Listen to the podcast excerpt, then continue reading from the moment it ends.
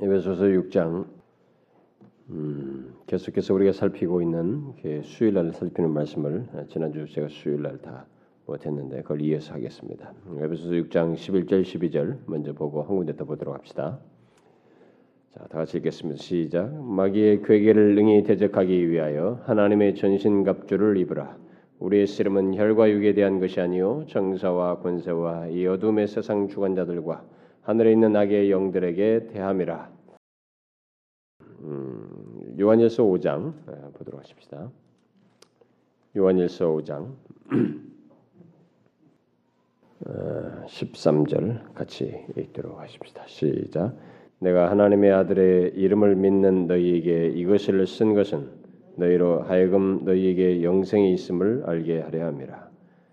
너희로 하여금 너희에게 영생이 있음을 알게 하려 함이라.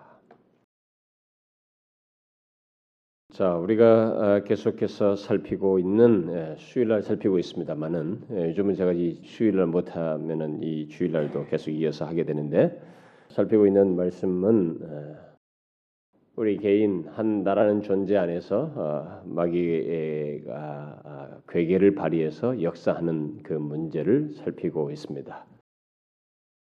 우리가 하나님과 교통할 때도 우리가 인격의 채널을 통해서 이렇게 이지와 감성과 의지라는 이, 이 인격의 구성 요소라는 이 그 요소를 통로로 해서 하나님과 교통하고 주의 말씀 듣고 순종하고 이렇게 하는데 사단도 그 통로를 똑같이 사용한다는 것입니다. 단지 치우치게 할 뿐이죠. 음, 이성만 사로잡히게 한다든가, 그러니까 감정적으로 감정주의적으로 빠지게 한다든가, 행동주의로 빠지게 한다든가 이렇게 할 뿐이지. 아, 이, 이것이 균형을 갖지 못하고 하루나 이게 촥 양쪽으로 극단으로 치우치도록 할 뿐이지 마귀는 똑같이 우리가 하나님과 그 관계를 가지면서 갖는 이 인격의 구성 요소의 채널을 똑같이 사용해서 우리에게 다가온다. 물론 그렇게 다가갈 때에 그렇게 해서 넘어뜨리려고 하는 대상 타겟은 크리스찬밖에 없는 것입니다. non-Christian들은 알아서 죄를 짓고 알아서 이 인격의 요소 속에서 어떤 죄라는 감각을 크게 여기지 않냐고 어, 분별하지 못하고 죄를 범하기 때문에 거기는 문제가 되지 않는데 크리스찬이 예, 문제는 하나님께 이미 자기 영역에서 벗어난 크리스찬에 대해서는 사단이 괴계를 발휘해서 공격을 하는데 이 하나님과 교통하는 그 채널을 똑같이 사용한다는 거죠. 이지에 예, 이뭐 자꾸 죄악된 생각을 넘고 막 이렇게 해서 또이 하나님의 말씀을 배워도 이성주의적으로만 빠지게 한다든가 뭐 이게 뭐 자기 감정을 쫓아서 욕정을 쫓아서 간다든가 감정주의적인 신앙생활을 한다든가 음? 또 행동주의로 빠진다거나 뭐 이렇게 다각적으로 마귀는 우리에게 괴계를 발현다는 것입니다. 그래서 어떤 식으로든 우리의 인격의 구성 안에서 나의 존재 안에서 생각으로든 마음의 감정적인 뭐 반응에 의해서든 행동으로든 결국 우리 안에서 창출되는 악, 죄악, 죄를 범하고 우리 안에서 악이 나오게 될 때, 어떤 결과가 그런 것이 나오게 될 때는 그 배후에 그런 것을 그 결과로 내몰도록 하기 위해서 괴계를 발휘하고 우리를 미혹하는 마귀가 배후에 있다.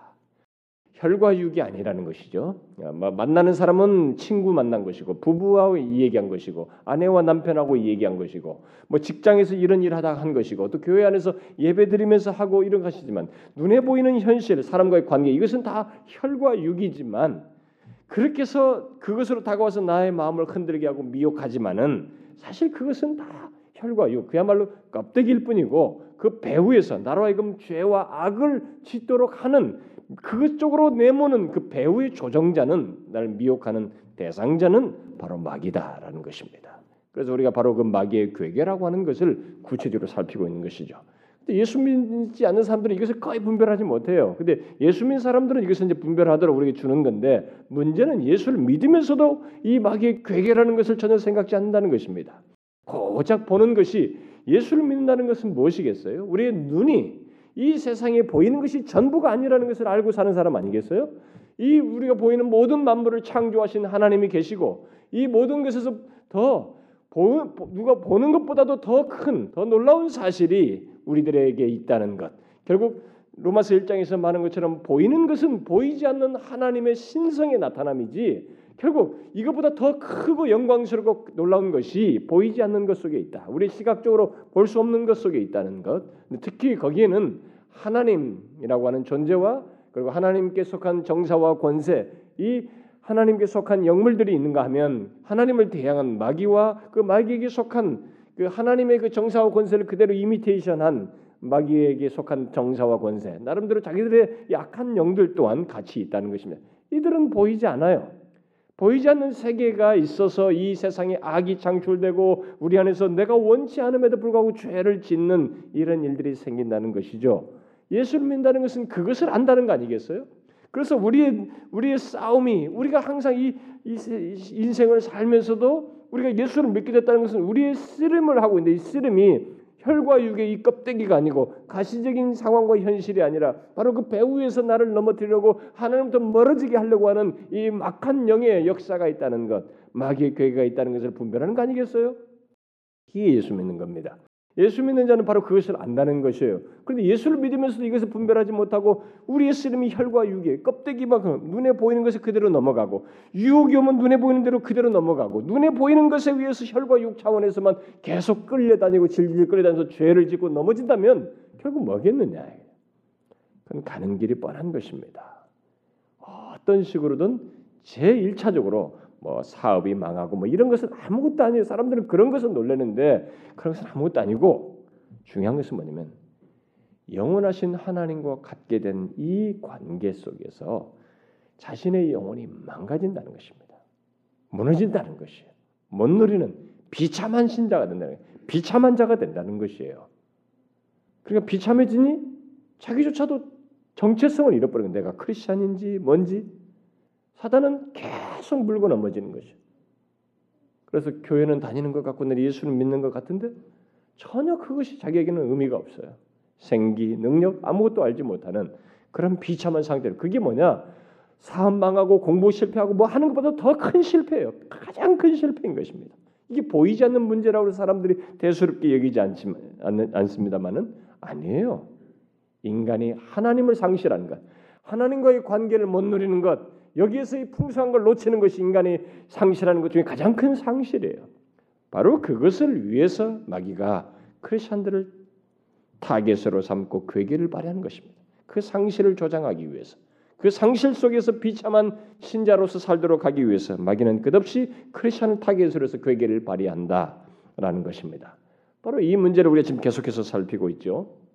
그래서 세부적으로 이런 것들을 지금까지 살펴왔는데 내 존재 안에서 발휘되는 마귀의 괴계에 대해서 지난 시간에 제가 수요일 날 살폈던 것은 뭐냐면은 뭐그 전주 그 전에도 연속되는 것입니다만은 마귀가 우리를 흔들기 위해서 마귀는 괴계를 발휘할 때 그 괴계를 발휘하는 한 내용 중에 뭐냐면은 우리가 가지고 있는 하나님의 백성이요 자녀라고 하는 것, 그러니까 소위 구원을 받았다, 구원받은 백성, 하나님의 자녀라고 하는 이 확신을 흔드는 그것을 흔들기 위한 괴계를 발휘한다. 그 흔들기 위해서 발휘하는 괴계 중에 그 도구가 통로가 뭐냐? 사용하는 어, 도구가 뭐냐? 바로 그게 그 중에 하나가 의심이다. 의심이라는 것을 사용해서 확신을 흔드는 어, 일을 어, 마귀가 한다라는 것입니다. 바로 그것을 얘기하면서 음, 지난 시간에 말을 했던 것은 우리의 구원의 확신을 의심을 통해서 흔드는 이 마귀의 괴계였고 제가 지난 시간에 어, 다 하지 못했던 것입니다. 지난주에 했던 것은 자, 내 자신의 구원의 확신을 어, 의심을 품게 흔드는 것도 어, 그 마귀의 괴계인데 또 다른 식으로 또 한다는 거죠. 뭐냐면 하나님께서 우리가 경험하는 세계 속에서 이 세상을 살면서 이런저런 경험을 하게 되는데 이런 경험 세계 속에서 하나님께서 우리를 대하시는 것에 대해서 잘못된 생각과 이해를 갖도록 함으로써 결국 의심을 조장하는 거죠. 그렇게 함으로써 확신을 갖지 못하도록 괴계를 발휘한다.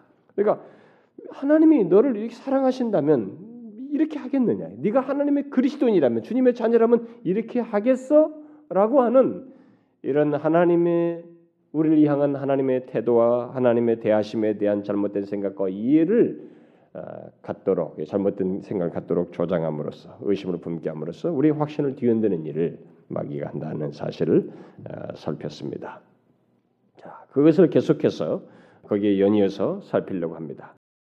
그런 식으로 이제 의심을 음, 조장하는데 또 다른 식으로도 우리에게 의심을 조장하게 되는 되는데 그게 뭐냐면은 우리의 확신을 흔들기 위해서 마귀가 쓰는 또 다른 괴계는 어, 그리스도인들이 죄에 빠졌을 때예요. 음, 죄에 빠졌을 때 바로 이 의심을 확신을 흔들기 위한 어떤 태도를 취한다는 것입니다. 그래서 그때 의심에 빠지고 확신이 흔들리는 그런 일에 빠지도록 그리스도인들 안에서 역사한다는 것입니다. 여러분 크리스천들이 예수 믿으면서 죄를 범하는 일이 있게 되는데 크리스천들이 죄를 범해 죄에 빠졌을 때 마귀는 우리의 확신과 신뢰를 흔드는 일을 하게 됩니다. 예, 그때 괴계를 발휘해서 그러니까 우리들이 죄를 짓게 됐을 때 음, 그것도 스스로 보기에 뭐 자기가 죄를 진 것을 감지 못하면은 뭐 그건 그냥 그것으로 인해서 우리가 어떤 어, 이게 굳은 굳음이 좀 더해질지 모르겠습니다만은 더해지겠습니다만은 예, 특별히 자기가 볼 때도 아 이게 죄다 분별이 되고 이게 심각하게 여겨질 때 그때 마귀는 일단 바로 그 사람에게 확신을 흔드는 의심을 갖도록 유혹을 한다는 것입니다. 근데 그때 이 마귀가 우리에게 넣는 확신을 흔드는 의심을 갖도록 유혹하는 거기에 이 마귀의 괴계에 그의 말에 귀를 기르게 된다면 바로 뒤따르는 현상이 생겨요. 금방 마음이 무너져 버립니다. 절망하게 되죠. 그러면서 자신이 지금까지 그리스도인이었다는 것을 의심하기 시작합니다. 자, 우리가 죄를 범했을 때 마귀가 아, 확신을 흔들기 위해서 의심을 품게 했을 때 그것을 수용하게 되면 그 수용하면서부터 밀려오는 감정적인 파괴, 그 확신이 흔들리면서 절망하게 되면서 아, 결국 내가 그리스도인이었다는 사실을 의심하기 시작하고 그 과정에서 먼저 자신과 하나님과의 모든 관계를 의심하게 되고 그 다음에는 더욱 심하게 되어서 어, 자신은 하나님의 용서를 받을 수 없다고 느끼기까지 예, 하게 됩니다. 그때 이제 종종 생각하게 되죠. 내가 예수 믿기 전에 용서를 구한다면 몰라도 예수 믿기 전의 모습 속에서 예수 믿기 전이라면 몰라도 지금 예수를 믿는다고 하면서 또 내가 이렇게 어, 목사라고 하면서 교회에서 그래도 권사이고 집사라고 하면서 내가 이렇게 예수를 그래도 모태 신앙이라고 하면서 신앙을 몇십 년을 믿어왔다고 하면서 어떻게 내가 이런 죄를 그리고 이것을 어떻게 하나님께 용서를 구할 수 있겠는가? 내가 어떻게 이런 죄를 지으며 내가 이런 것을 어떻게 하나님께 용서를 구할 수 있겠는가? 나는 용서받을 자격이 없다. 여러분들이 지금 정상적인 상태에서 크게 죄에 대한 자각이 없을 때는 이게 별 문제가 없어요. 근데 크리스찬으로서 이 죄에 대한 깊은 자각이 일게 될 때 그때 마귀의 괴기가 있게 되는데 그 마귀의 괴기를 따르면 진짜로 이런 생각이 듭니다. 이런 생각 어느새 찾아와요. 그래가지고 정말 나는 용서받을 자격이 없다. 그래가지고 아무리 그 사람에게 예수님께서 우리를 위해서 용서하셨다는 말을 해도 그 사람이 그걸 수용을 못하는 어? 못 받아들이는 그런 일이 생겨나요. 참 희한할 정도로 그런 일이 생깁니다. 그 용서받을 자격이 없다. 스스로 그렇게 생각을 해요. 이처럼 이 마귀의 괴계에 빠지게 되면 그 죄를 범한 그리스도인은 그 절망과 비참과 불행에 빠지게 되고 다른 모든 것을 잃어버렸다. 나는 지금 모든 것을 잃어버렸다라는 이런 느낌을 갖게 됩니다.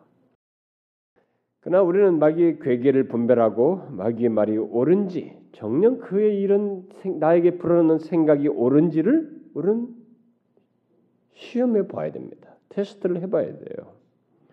보통 마귀가 그리스도인을 공격할 때 그의 논리는 모든 그리스도인은 깨끗해야 된다. 완전해야 된다. 정결해야 된다. 라는 그럴듯한 성경에 있는 논리를 가지고 우리에게 찾아 덤빕니다. 그 생각을 들이대는 거죠. 그래서 그리스도인들은 죄를 지어서는 안 되고 죄를 죄를 지어서는 안, 되는, 안 된다는 것. 그래서 너는 어, 더욱 정결하고 완전해야 된다. 이런 생각을 가지고 우리에게 바로 들이밀어요. 그러나 그리스도인도 그리스도인들도 죄를 짓기 때문에 그러나 우리들이 여러분도 알다시피 우리들도 예수를 믿고 난 뒤에도 죄를 범하게 됩니다. 참 원치 않음에도 불구하고 죄를 지어요. 그렇기 때문에 그때 이 마귀의 논리는 성공률이 높아요. 어, 우리들도 원하는 바이기도 하고 그런데 실제로 우리가 죄를 안 짓지 않거든요. 진단 말이에요. 그러다 보니까 마귀가 그런 것으로 이렇게 그런 논리로 다가올 때 그 논리가 어필이 돼요. 성공하는 일이 많단 말입니다. 그때 마귀의 결론은 모든 그리스도인은 흠이 없어야 된다. 완전히 정결해야 되고 죄가 없어야 한다라는 그런 논리를 가지고 다가오게 되죠. 그래서 만약 우리가 그런 상태에 있지 않냐면 우리는 구속받은 사람이 아니다. 너는 그리스도인이 아니야. 이런 생각으로 연이어서 갖도록 어, 우리 안에서 생각을 집어넣습니다. 그러나 그런 마귀의 논리를 따라서 그 자신의 이 죄로 인해서 그리스도 안에 있는 자신의 위치를 믿지 않고 곧 구원을 의심하고 하나님을 의심하는 의심하게 된다면 음? 그때부터 그는 이제 막 확신이 흔들려서 정말 그 비참한 마귀의 뜻대로 정말 비참하게 되는 것입니다. 비참한 상태로 떨어지게 되죠.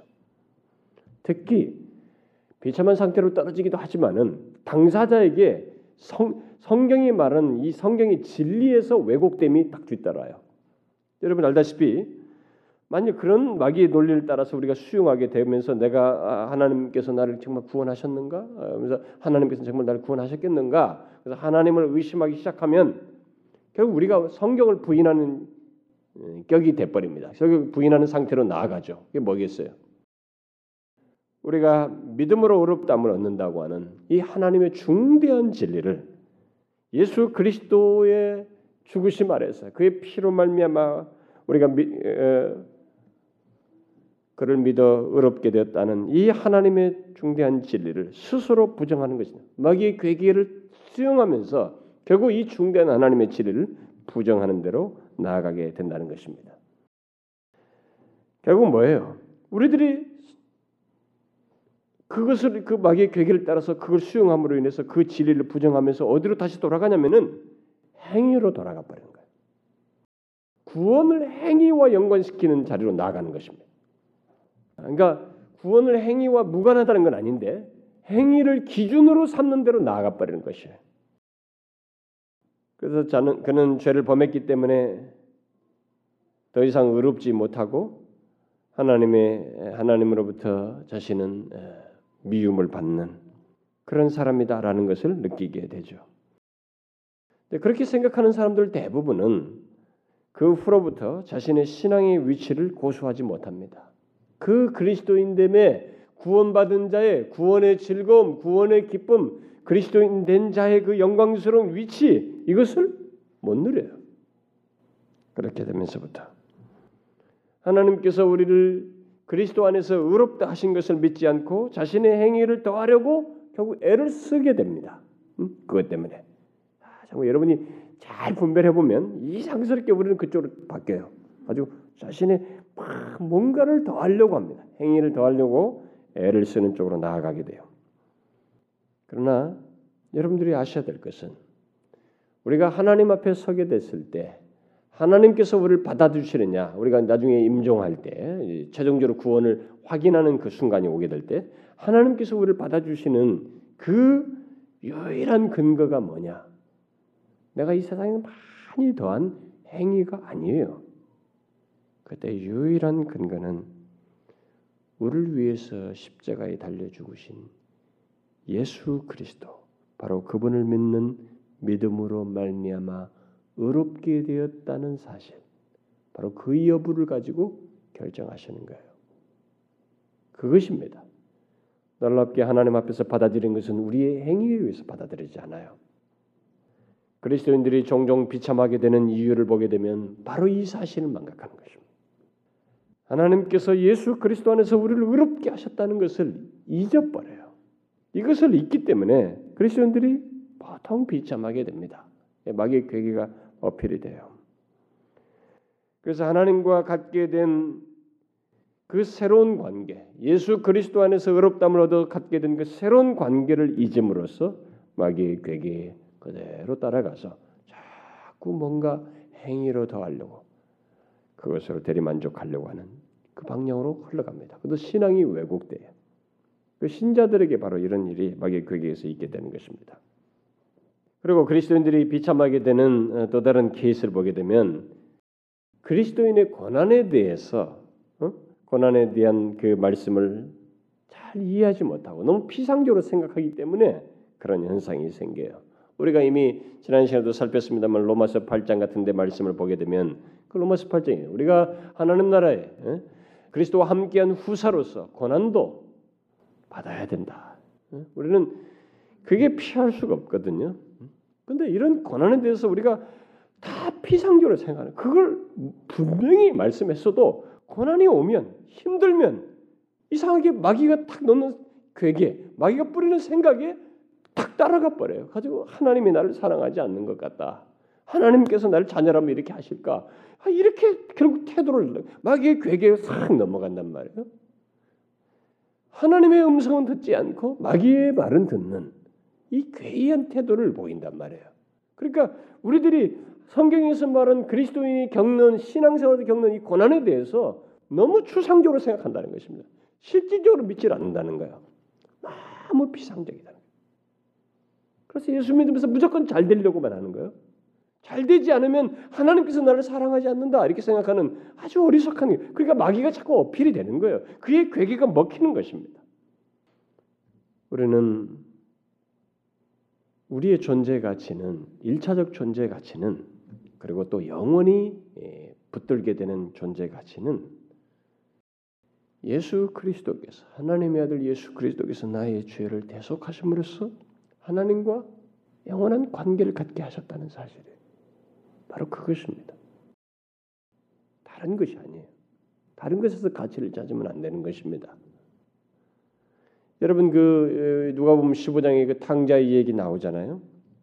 탕자가 아버지께 뭐라고 말하려고 했습니까? 탕자도 그 자기가 죄를 범하고 나니까 탕진하고 나니까 뭐랬어요? 나를 품꾼의 하나로 써 주소서.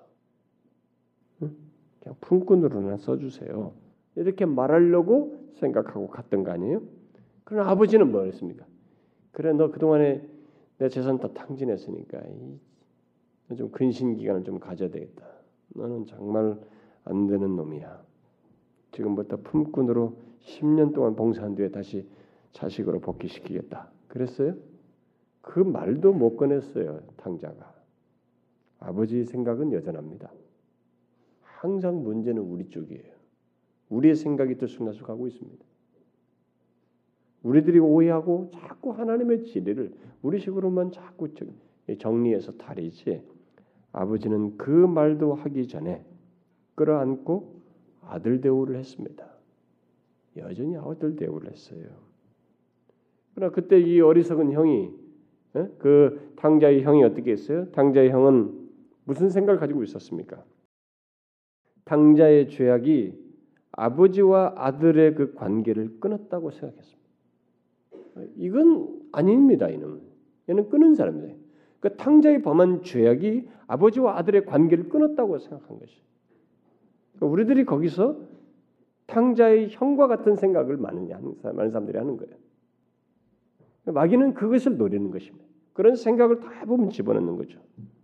그러나 우리가 잊지 말아야 됩니다. 죄와 우리들의 어떤 어떤 실패와 어떤 허물이 우리와 하나님과의 근본적인 관계에 영향을 미칠 수 없습니다. 예수 그리스도를 진실로 믿는 사람에게 있어서 그리스도인에게 있어서 그가 가지고 있는 죄나 실패나 허물이 그와 하나님 사이의 그 관계를 허물지 못해요. 영향을 미치지 못합니다. 파괴하는 쪽으로 나아가게 하지 않아요. 만일 마귀가 그런 면에서 이런 사실을 우리가 아, 기억하면 좋은데 알고 있으면 좋은데 근데 만일 마귀가 이런 것을 우리가 자꾸 하니까 우리가 죄를 범하게 될 때 우리에게 자꾸 괴계를 발휘하는 거죠. 너는 우리가 죄를 범했을 때 너는 하나님의 자녀가 아니다. 그래서 그런 일을 꼭 하게 되는데 우리가 그때마다 이 사실을 기억하고 그가 하나님과 우리 사이의 관계를 시비를 걸게 될 때, 우리가 하나님의 자녀된 것을 시비를 걸게 될 때, 그때 우리는 뭐 루터가 그막 어, 잉크병을 던지면서 그 마귀에 대해서 어, 대항을 했던 것처럼, 뭐 우리들도 어쩌면 그런 단호한 태도를 취할 필요가 있어 필요가 있습니다. 오히려 우리는 예, 도전적으로 말할 필요가 있습니다. 그래, 나의 죄를 회개하도록 이렇게 상기시켜 준 것은 고맙다. 음? 거까지만이다. 그러나 나는 여전히 하나님의 자녀이다. 그리스도의 피가 있지 않은가? 내게는 예수 그리스도의 피가 있지 않은가? 우리는 그렇게 말해야 하는 것입니다. 마귀가 우리에게 의심케 하여 하나님의 자녀됨을 시비 걸게 될 때, 우리는 그 로마서 3장부터 8장 사이에 있는 특별히 로마서 3장의 3장 21절 이하에서 우리의 믿음으로 말미암아 예수 그리스도 안에서 의롭다함 얻었다고 하는 그 진리를 우리는 들이밀어야 돼요. 그 사실을 제시해야 됩니다. 그건 믿음으로 말미암아 단번에 영원히 이 땅에서부터 의롭게 됐다는 것을 우리가 기억하며 제시할 수 있어야 됩니다. 우리는 죄를 짓고 회개할 때마다 어렵게 되는 것이 아닙니다. 회개할 때마다 어렵게 되는 것이 아니에요. 어렵게 되는 것은 단번에 되는 것입니다. 단회적인 것이에요. 예수 그리스도를 믿을 때 단번에 어렵게 되는 것입니다. 반복되어지는 것이 아니에요. 그러면 그리스도인도 죄를 지어도 된다는 말인가? 그것은 아니죠. 그것은 가족 안에서 행해지는 것, 바로 그것을 얘기하는 것이에요. 오전 오전에도 잠깐 얘기했습니다만 여러분 여러분들의 여러분의 집에서 자기 식구 중에 누가 잘못을 했다고 해서 그 사람을 관계를 끊어버립니까? 뭐 법률상으로 서류상으로 뭐 호적을 팔아 그래가지고 판다 싶다 이거예요. 그렇다고 해서 이 관계마저 끊어집니까? 그건 아니에요. 그렇지 않지요. 그러나 그런 사실을 성경이 말할 때 바울은 로마서에서 참 지혜롭게 우리에게 얘기합니다. 그러면은 우리가 이렇게 죄가 있을 때 은혜가 있다는 사실을 알고 그러면 죄를 더 더하기 은혜를 더하기 위해서 죄를 범해도 되는가? 음?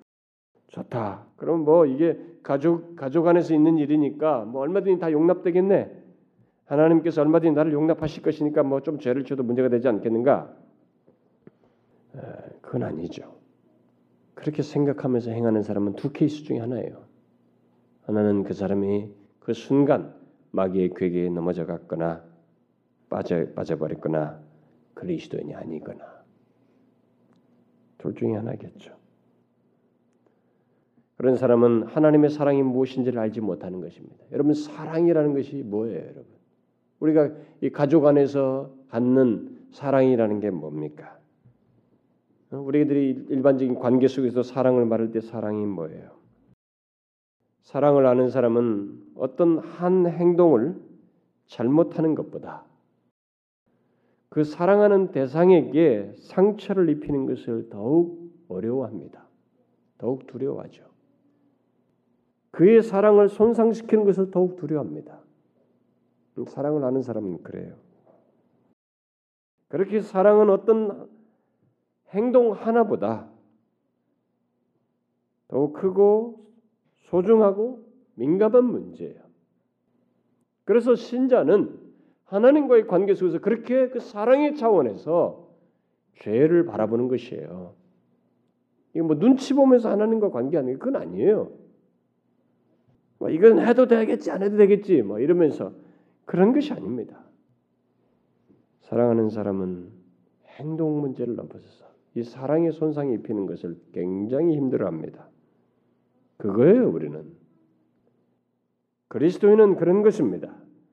우리는 이 눈에 보이는 이 사회법을 지키는 것 정도에 의해서 하나님과 관계를 갖는 것이 아닙니다. 가정 안에서 자신의 행동을 생각하는 그런 자녀와 같은 것이에요. 어? 사랑의 차원에서 행동하는 것입니다. 그러면 여러분이 정상적인 그리스도인이라면 여러분은 하나님 아버지, 아버지 하나님의 그 안색을 그의 마음을 살피는 그리스도인이 될 것입니다. 그의 마음을 살필 것이에요.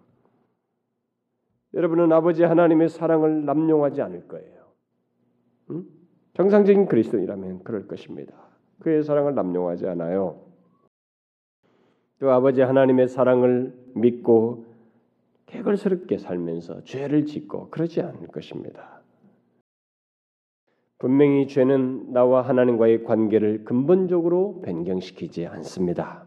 그러나 죄를 지을 때 우리는 그로 인해서 나를 사랑하고 나를 위해 자신을 주신 그리스도의 사랑을 모독하게 돼요. 거기 그 사랑의 상처를 입히는 것입니다. 그런 사람은 자신의 가정의 아버지이신 하나님을 모독하는 격이 되는 거예요. 자기 생명을 내어 주시면서까지 자기를 사랑하신 분을 모독하는 죄를 범하는 것이 되는 겁니다. 사실 이것은 더 두렵고 마음 아픈 일이에요. 그렇지 않습니까, 여러분? 그게 그거예요. 여러분 밖에서 잘못했으면 거기서 처리하고 되는 근데 가정 안에서 이게 잘못해가지고 생겨서 그 사랑의 상처를 줬을 때는 그 관계 속에서 그것이 회복되기까지 참 어렵죠, 여러분. 불편함이 있어요. 아픔이 있습니다. 그러므로 우리가 이런 것을 공격해서 우리로 하여금 우리 스스로도 비참하게 하고 하나님과의 관계를 의심하게 해서 스스로 우리가 비참하게 못 누리게 하는 이런 마귀의 괴계를 우리는 분별해야 됩니다. 이 죄 문제로 인해서 오는 다가오는 마귀의 괴계를 분별해야 돼요. 사실 마귀는 한편으로는 우리의 의롭담을 얻은 것을 의심하게 해서 구원의 확신을 흔드는 일을 하는가 하면 다른 한편으로서는 영원히 의롭게 됐다는 말씀을 믿는 자들에게 이제 죄를 지어도 된다. 그런 생각을 집어넣는다는 것이에요. 그러면 여러분 죄를 범하였거든. 여러분들이 예수 그리스도를 믿으면서 죄를 범하거든. 예? 범하게 되었거든. 마귀가 우리의 이 의롭다함을 얻은 문제를 곧 구원의 확실함을 들먹거리지 못하도록 여러분들이 하나님 아버지를 향하여 태도를 보이셔야 됩니다. 반드시 마귀의 괴계에 끼어들거든요. 죄를 고하셔야 돼요. 하나님을 향해서 어떤 태도를 보이냐? 죄를 고백하셔야 돼요. 돌이켜야 되는 것입니다. 그게 요한일서 1장 9절 아니에요. 우리가 만일 죄를 범하면 그게 자백하면 그는 미쁘시고 의로우사 우리를 깨끗게 한다. 그걸 안 하고 있으면 마귀의 괴계가 끼어들어요. 마귀가 괴계를 발휘한단 말입니다. 빈틈을 주는 것이에요. 그래서 그가 괜히 우리의 의롭다함을 얻은 것, 하나님의 백성된 것을 거들먹거리지 못, 들먹거리지 못하도록 죄를 자백하고 돌이켜야 돼요. 계속 머물르면 안 되는 것입니다. 예수 믿으면서 죄에 대해서 아무런 뭐 걸림돌도 없다. 나는 문제도 없다. 뭐 아무런 아, 가책도 없다. 뭐 이렇게 하면서 가죠. 그게 좋은 게 아닙니다, 여러분. 그것은 마귀의 괴계가 크게 어필되고 있는 것이에요. 그는 놀라울 정도로 성령의 부르심에는 귀를 딱 막아버리고 사단의 미혹에는 굉장히 예민하게 반응하고 있는 것입니다. 마귀의 괴계에 너무 잘 반응하고 있어서 그런 현상이 생기는 거예요. 다른 거 아닙니다. 그런 모습은 마귀를 열심히 쫓고 있는 것입니다. 속히 그 마귀의 괴계가 여러분 안에서 그렇게 영향을 미치지 못하도록 죄를 자백하는 것입니다. 그러면 그분은 받아주시거든요. 또 마귀가 그리스도인들을 흔들고 의심하게 하는 또 다른 사실이 있는데 아마 그런 것이 굉장히 많지만 굳이 어, 거론하자면은 참 예수 믿는 사람들 중에 그런 사람들이 있어요. 어, 이게 우리로 하여금 의심하게 하기 위해서 집어넣는 생각 중에 하나가 뭐냐면은 성경이 아주 묘한 구절이 있습니다. 예, 가끔 저도 저도 저에게도 질문하는 사람들이 있거든요. 성경에 뭐꼭 어떻게 그걸 뽑아가지고 어, 자기에게 적용시키는데 참 적용을 엉뚱하게 적용을 시키는 사람들이 있어요. 음? 여러분 한번 보십시다. 마태복음 예, 마태복음 12장 음, 31절 32절 한번 읽어보세요. 시작. 그러므로 내가 너희에게 이르니 사람의 모든 죄와 해방은 사심을 얻되 성령을 해방하는 것은 사심을 얻지 못하겠고 또 누구든지 말로 인자를 거역하면 사심을 얻되 누구든지 말로 성령을 거역하면 이 세상과 오는 세상에도 사심 얻지 못한. 야, 이걸 딱 꺼내는 것이에요. 응? 봐요. 말로 인자를 예수님을 거역하면 사심 얻는데 말로 성령을 거역하면 이 세상과 오는 세상에서 사심 얻지 못한다는 거예요. 응? 이런 구절을 가지고 이제 고민하는 거예요. 그때 마귀가 우리에게 괴계를 발휘하고 의심을 품게 하는 것입니다. 이 말씀 말고 또 하나 있죠. 더 이제 뭐 히브리서 한번 보세요, 여러분. 여러분들도 많이 가지고 오는 내용이에요. 히브리서 6장 예, 4절부터 6절. 음, 한번 읽어 보시죠. 6장 4절부터 6절 시작. 한 번 비침을 얻고 하늘의 은사를 맛보고 성령의 참념 받고 하나님의 선한 말씀과 내세의 능력을 맛보고 타락한 자들은 다시 새롭게 하여 회개하게 할 수 없나니 이는 자기가 하나님의 아들을 다시 십자가에 못 박아 현재의 욕을 보임이라.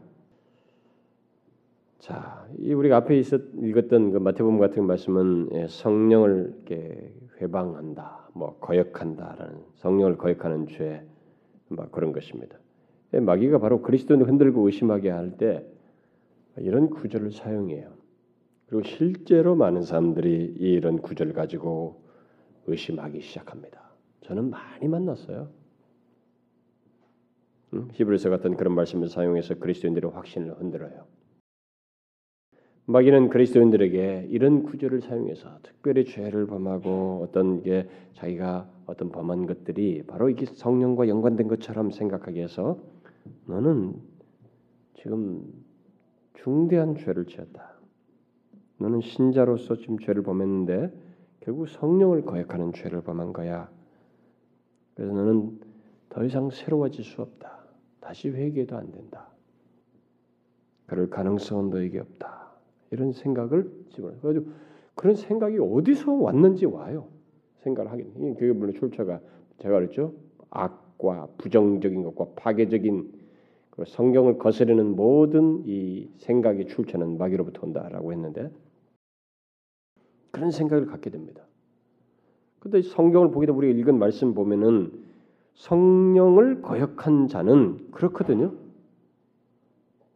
가능성이 없어요, 정말. 회개 여지가 없습니다. 그런 사람들은. 근데 중요한 것은 이 두 말씀을 우리가 잘 이해해야 한다는 거예요. 마귀가 그 말을 인용했을 때 그 말 자체를 가지고 얘기한다면 그것은 틀리지 않아요. 그 말대로 정말 가능성이 없습니다. 그러나 중요한 것은 이 두 말씀이 뭘 말하는가라는 거예요. 그 두 말씀에 언급된 사람은 그 두 말씀에 해당하는 사람은 거듭났다고 하는 말을 거듭났다고 할 만한 어떤 내용을 일체에 언급하고 있지 않습니다. 어, 거듭났는데 그런 사람에게는 더 이상 가능성이 없다. 이런 논지가 하나도 내포되어 있지 않아요. 거듭나지 않고도 성령에 대해서 많은 경험을 할 수 있습니다. 여러분 아셔야 됩니다. 거듭나지 않고도 성령에 대해서 경험을 할 수 있어요. 교회 역사를 보게 되면 어떤 신앙 운동이 일어나게 될 때, 어떤 역사가 일어나게 될 때 거기에 휩쓸려서 어떤 사람들이 많은 경험들을 합니다. 그래서 웨일즈 같은 데 부흥이 일어날 때 거기에 막 사람들이 막 다수가 하니까 거기 사람들이 합류해서 같이 어떤 막 그 감동, 뭐 이게 막 그 엑스타시 같은 것을 경험도 해요. 음, 그런 얘기입니다. 사울도 막 예언한 자 물이 끼어가지고 자기도 막 끼어서 가죠. 여러분 그런 경험을 얼마든지 할 수 있어요. 그런데 저 뒤에 가서는 신접한 여인을 가지고 찾죠. 여러분 거듭나지 않고도 그런 일이 있어요. 가능할 수 있습니다. 성령의 체험 같은 거 할 수 있어요. 그들은 그리스도인 것 그리스도인들처럼 보이고 어, 그와 똑같이 말하기도 합니다. 그러나 전혀 후에 전혀 그리스도인이 그리스도를 믿은 적이 없다고 하는 표시를 결국 드러냅니다. 그런 것이 바로 이제 사도 지난번도 제가 한번 인용했습니다만은 사도 요한이 요한일서에서 말하는 사람들이에요. 한번 다시 읽어봅시다. 요한일서 2장 요한일서 2장 19절 한번 읽어봐요. 시작. 저희가 우리에게서 나갔으나 우리에게 속하지 아니하였나니 만일 우리에게 속하였다면 우리와 함께 거했으려니와 우리가 나간 것은 다 우리의 속하지 아니함을 나타내려 함이라. 허허 보세요. 나갔다는 것은 결국 뭐냐 그게 우리에게 속하지 않았다는 것이다.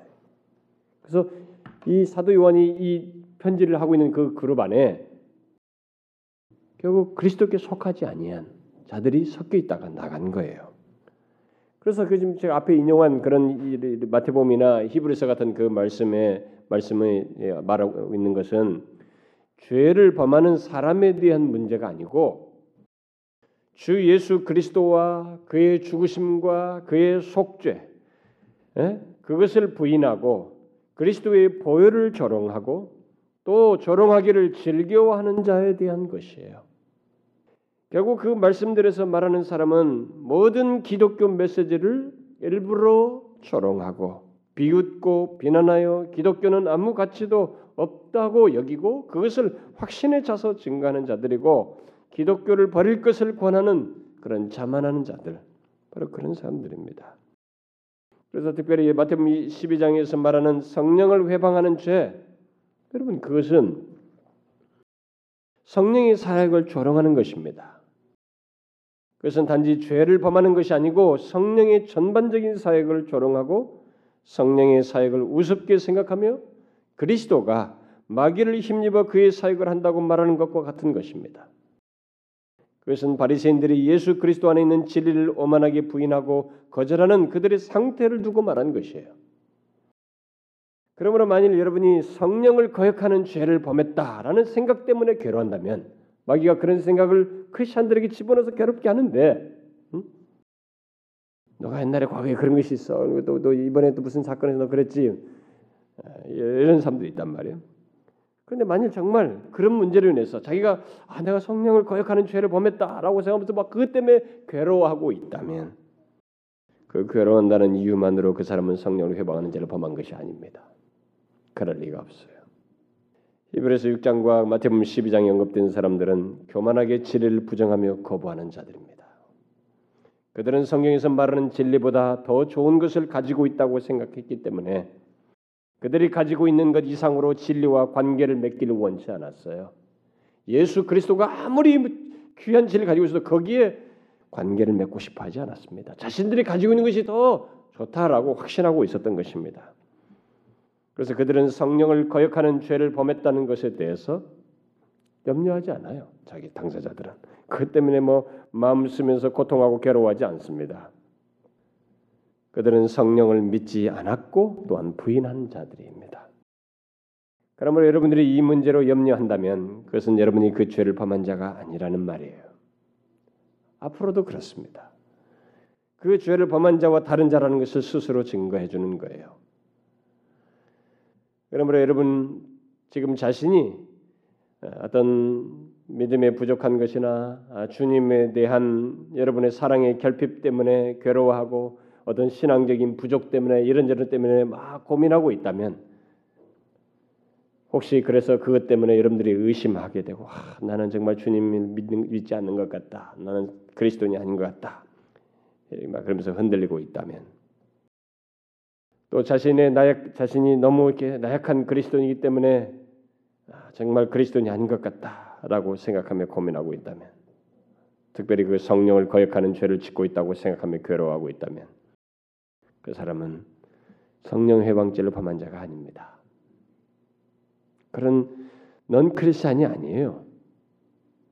왜냐하면 성령을 모독하는 죄를 범하는 자는 믿음이나 사랑의 결핍에 대해서 또 자신이 그런 죄를 범했다는 것에 대해서 고민하거나 괴로워하지 않기 때문에 그렇습니다. 믿음과 사랑이 결핍되어 있다고 생각하고 괴로워한다면 그는 믿음과 사랑이 결핍되어 있는 사람과 다른 사람이요. 대조되는 사람입니다. 오히려 그 사람은 그것을 위해서 원하고 있고 또 이전과 비교해 볼 때 자신에게 변동폭이 커지 않아서 그럴 수 있어요. 그래서 어제 제가 청년들하고 같이 나눔하다가 뭐 그런 얘기 잠깐 했습니다만 여러분 신앙생활 오래 하다 보면 자기가 나태한 것도 아니에요. 그렇게 뭐 게으르고 싶은 것도 아니에요. 여전히 하나님을 향해 있고 마음의 소원함도 있어요. 그런데 자기가 볼 때 정말 큰 변화가 없어 보이고 그 뭔가 뭔가 원하는데 자기는 매그 모습 같고 일상을 돌아보면 이렇게 부족들은 많이 보이는 것 같고 그런데 뭐 하나님과 참 그 깊다고 하는 말에 그 풍성하다는 그 관계는 없는 것 같고 이렇게 다 똑같고 그래서 아, 정말 나는 정말 너무 이게 매겁다 신앙생활이 막 이렇게 여겨지는 사람이 있어요. 만일 나태하고 게으르고 막 그래가지고 그렇다면은 그 사람은 정말 그게 문제예요. 근데 그런 것도 아니에요. 그런데도 하나님을 향하여 여전히 향함과 추구를 가지고 있는데도 자신이 밋밋한 것 같고 아, 정말 그래서 별로 자기는 뭐가 없는 것 같다. 하나님이 하나님과 친밀함을 못 누리는 것 같다. 이렇게 생각하는 사람이 있어요.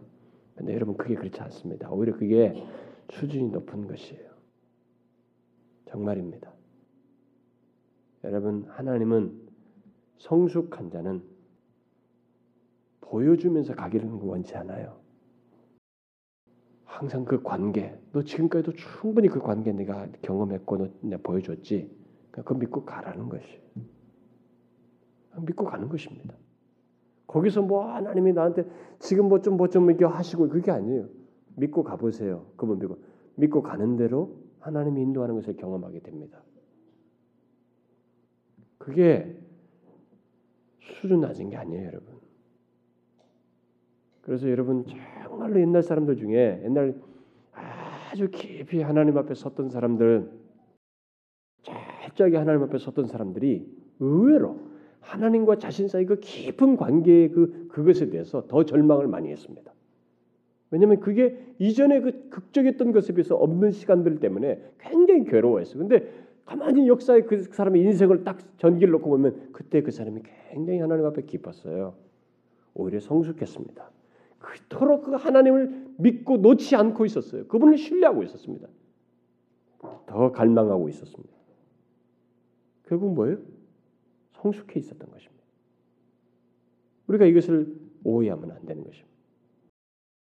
그래서 만일 여러분들의 가장 큰 열망이 온전한 믿음을 갖고 하나님을 더욱 알고 하나님과 그의 사랑을 더 많이 알고 하나님과 우리 주 예수 그리스도를 더 사랑하는 것이고 또 하나님과 주님을 진실하고 온전한 마음으로 섬기는 것이라면 그 사람은 진실한 신자예요. 성숙한 신자입니다. 오히려 결함이 있어도 성숙한 신자예요. 뭐 성령의 회방죄 그런 거 아니에요. 우리가 비록 죄를 범하긴 하지만 그것이 하나님과의 관계를 끊지 못합니다. 그리스도의 피는 그렇게 무가치하고 일회성에 가치 있는 것이 아닙니다. 여러분과 저의 한 존재를 영원히 운명을 결정지을 만큼 완전하고 충분한 것이에요. 그래서 바울이 더할 것이 없다라고 한 것입니다. 오직 믿음으로 말미암아 의롭다 얻는다. 오직이란 말을 갈라디아서 썼던 것입니다.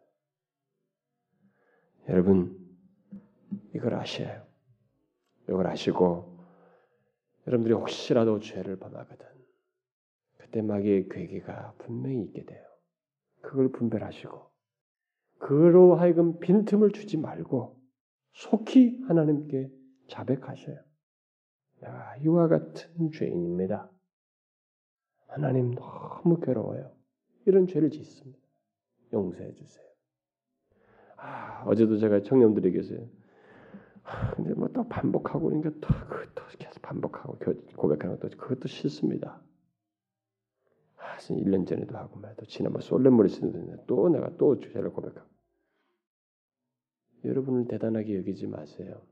그런 말을 한다는 것은 여러분들은 그런 거 안 지을 인간인 것처럼 생각한다는 거예요. 여러분은 그렇게 완전한 사람인 것처럼 생각한다는 거예요. 마귀가 바로 그걸 써먹는 거죠. 너는 완전해야 돼. 근데 완전하지 못하잖아. 그러면서 시비를 거는 건데 아니에요, 여러분. 우리는 약합니다. 참 우리는 부족해요. 반복해야 돼요.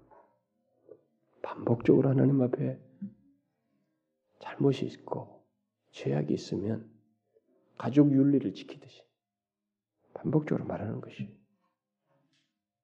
그걸 두려워할 것 없어요.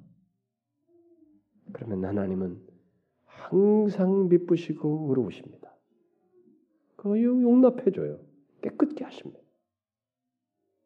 그러니 이 관계 믿고 하나님과의 이 굳건한 관계를 예수 그리스도의 피로 말미암은 이 굳건한 관계를 믿고 죄를 빌미로 해서 그 관계를 의심케 하고 확신을 흔드는 마귀의 괴계에 넘어가지 말라는 것입니다.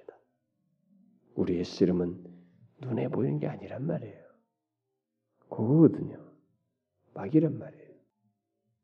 여러분들 중에 지금도 신앙생활 하면서 죄와 씨름하는 사람들 있죠. 그것은 긍정적이에요, 여러분. 죄와 씨름도 하지 않는 사람이 문제인 것입니다. 그 사람들은 미안하지만은 그 순간만큼은 마귀의 괴계에 종로로 타는 것이 마귀의 괴계에 그대로 순복하고 있는 것입니다. 그리고요 이상스러운 것은 그렇게 마귀의 괴계를 따라서 죄를 많이 지으면서 무감각하게 지나가죠. 이상스럽게 이 영혼이 좀처럼 회복이 안 됩니다. 죄에 즐거워하고 마귀의 괴계에 길들여져 있을 때 이상스럽게 그쪽으로 굳어져요. 그러니 여러분 마귀의 괴계를 분별하세요. 눈에 보이는 것에 의해서 현혹되지 말라는 것입니다. 어떻게 해서든 그걸 통해서 나를 죄악으로 끌어당기려고 하고 하나님도 멀어지게 하는 이 마귀의 괴계를 분별해서 대적하라는 거예요. 그리고 혹 죄를 범하거든 이 관계는 깨지지 않으니까 이걸 항상 제시하라는 것입니다. 마귀의 괴계 앞에. 응? 그래, 네가 나한테 나의 죄를 상기시켜 줄 것까지는 참 좋다. 고맙다. 그것까지는. 그러나 나는 예수 그리스도의 피로 말미암은 죄 사함 받은 자야. 나는 의롭담 얻은 자라고. 나는 영원히 하나님의 자녀야. 내가 믿는 것은 그것밖에 없어. 그리스도밖에 없단 말이야. 라고 말해야 된다는 거예요. 그렇게 하시라고요. 이것은 아주 중요해요, 여러분. 끝없이 지금만 한두 번으로 끝나는 게 아니라 끝없이 사건과 상황에 따라서 마귀는 우리가 그렇게 하기 때문에 우리는 거기에서 대항할 수 있어야 됩니다. 그 괴계를 분별해야 돼요. 제발 이 마귀의 괴계를 우습게 하지 마세요. 여러분들의 생각과 경험 세계 속에서 악을 조장하는 모든 배후에는 특별히 신앙생활 영적인 우리들의 이 소욕을 회방하는 이 과정 속에서 드러나는 모든 부정적인 것들은 여러분 마귀와 관련돼 있어요. 그는 집요하고 전략적입니다. 아주 간계한 자예요. 오직 크리스천을 타겟으로 하는 사역을 하는 자입니다. 이 괴계를 분별하고 대적하라는 것이에요. 그 의심에 넘어가지 말라는 것입니다. 아시겠죠? 예? 자, 기도합시다. 하나님 아버지, 하나님 아버지, 참 우리는 어리석고 둔하여서 우리가 살면서 겪는 이 죄에 대해서 성령의 그 복된 말씀, 확신케 하는 말씀보다 이상스럽게 마귀의 그 간기한 말을 따라서 임시 처방을 하고 싶어 하고 자기를 치장하고 대충 처리하고 뭔가 행동을 더함으로써 안심을 하려고 하는 그 방향으로 나아가게 됩니다. 그렇게 하면서 결국에는 마귀의 괴계에 빠져 그가 제시하는 의심을 하게 되고 하나님께서 나를 정령 사랑하실까? 내가 구원받은 자인가라는 의심을 하며 구원의 확신을 갖지 못하고 흔들리는 경험을 하게 됩니다. 그래서 한동안 비참한 상태, 비참한 크리스천의 모습을 갖는 경험을 하기도 합니다. 오, 이것이 바로 마귀의 괴계예요. 그가 몹시 원하는 바인데 주님 이제 우리가 이런 마귀의 괴계를 분별하여 대항함으로써 어떤 것조차도 심지어 우리가 범하는 죄조차도 하나님과 우리 사이의 관계를 끊을 수 없다고 하는 그 예수 그리스도의 피로 말미암은 완전한 구속의 은혜를 붙들고 나아가는 저희들 되게 하옵소서.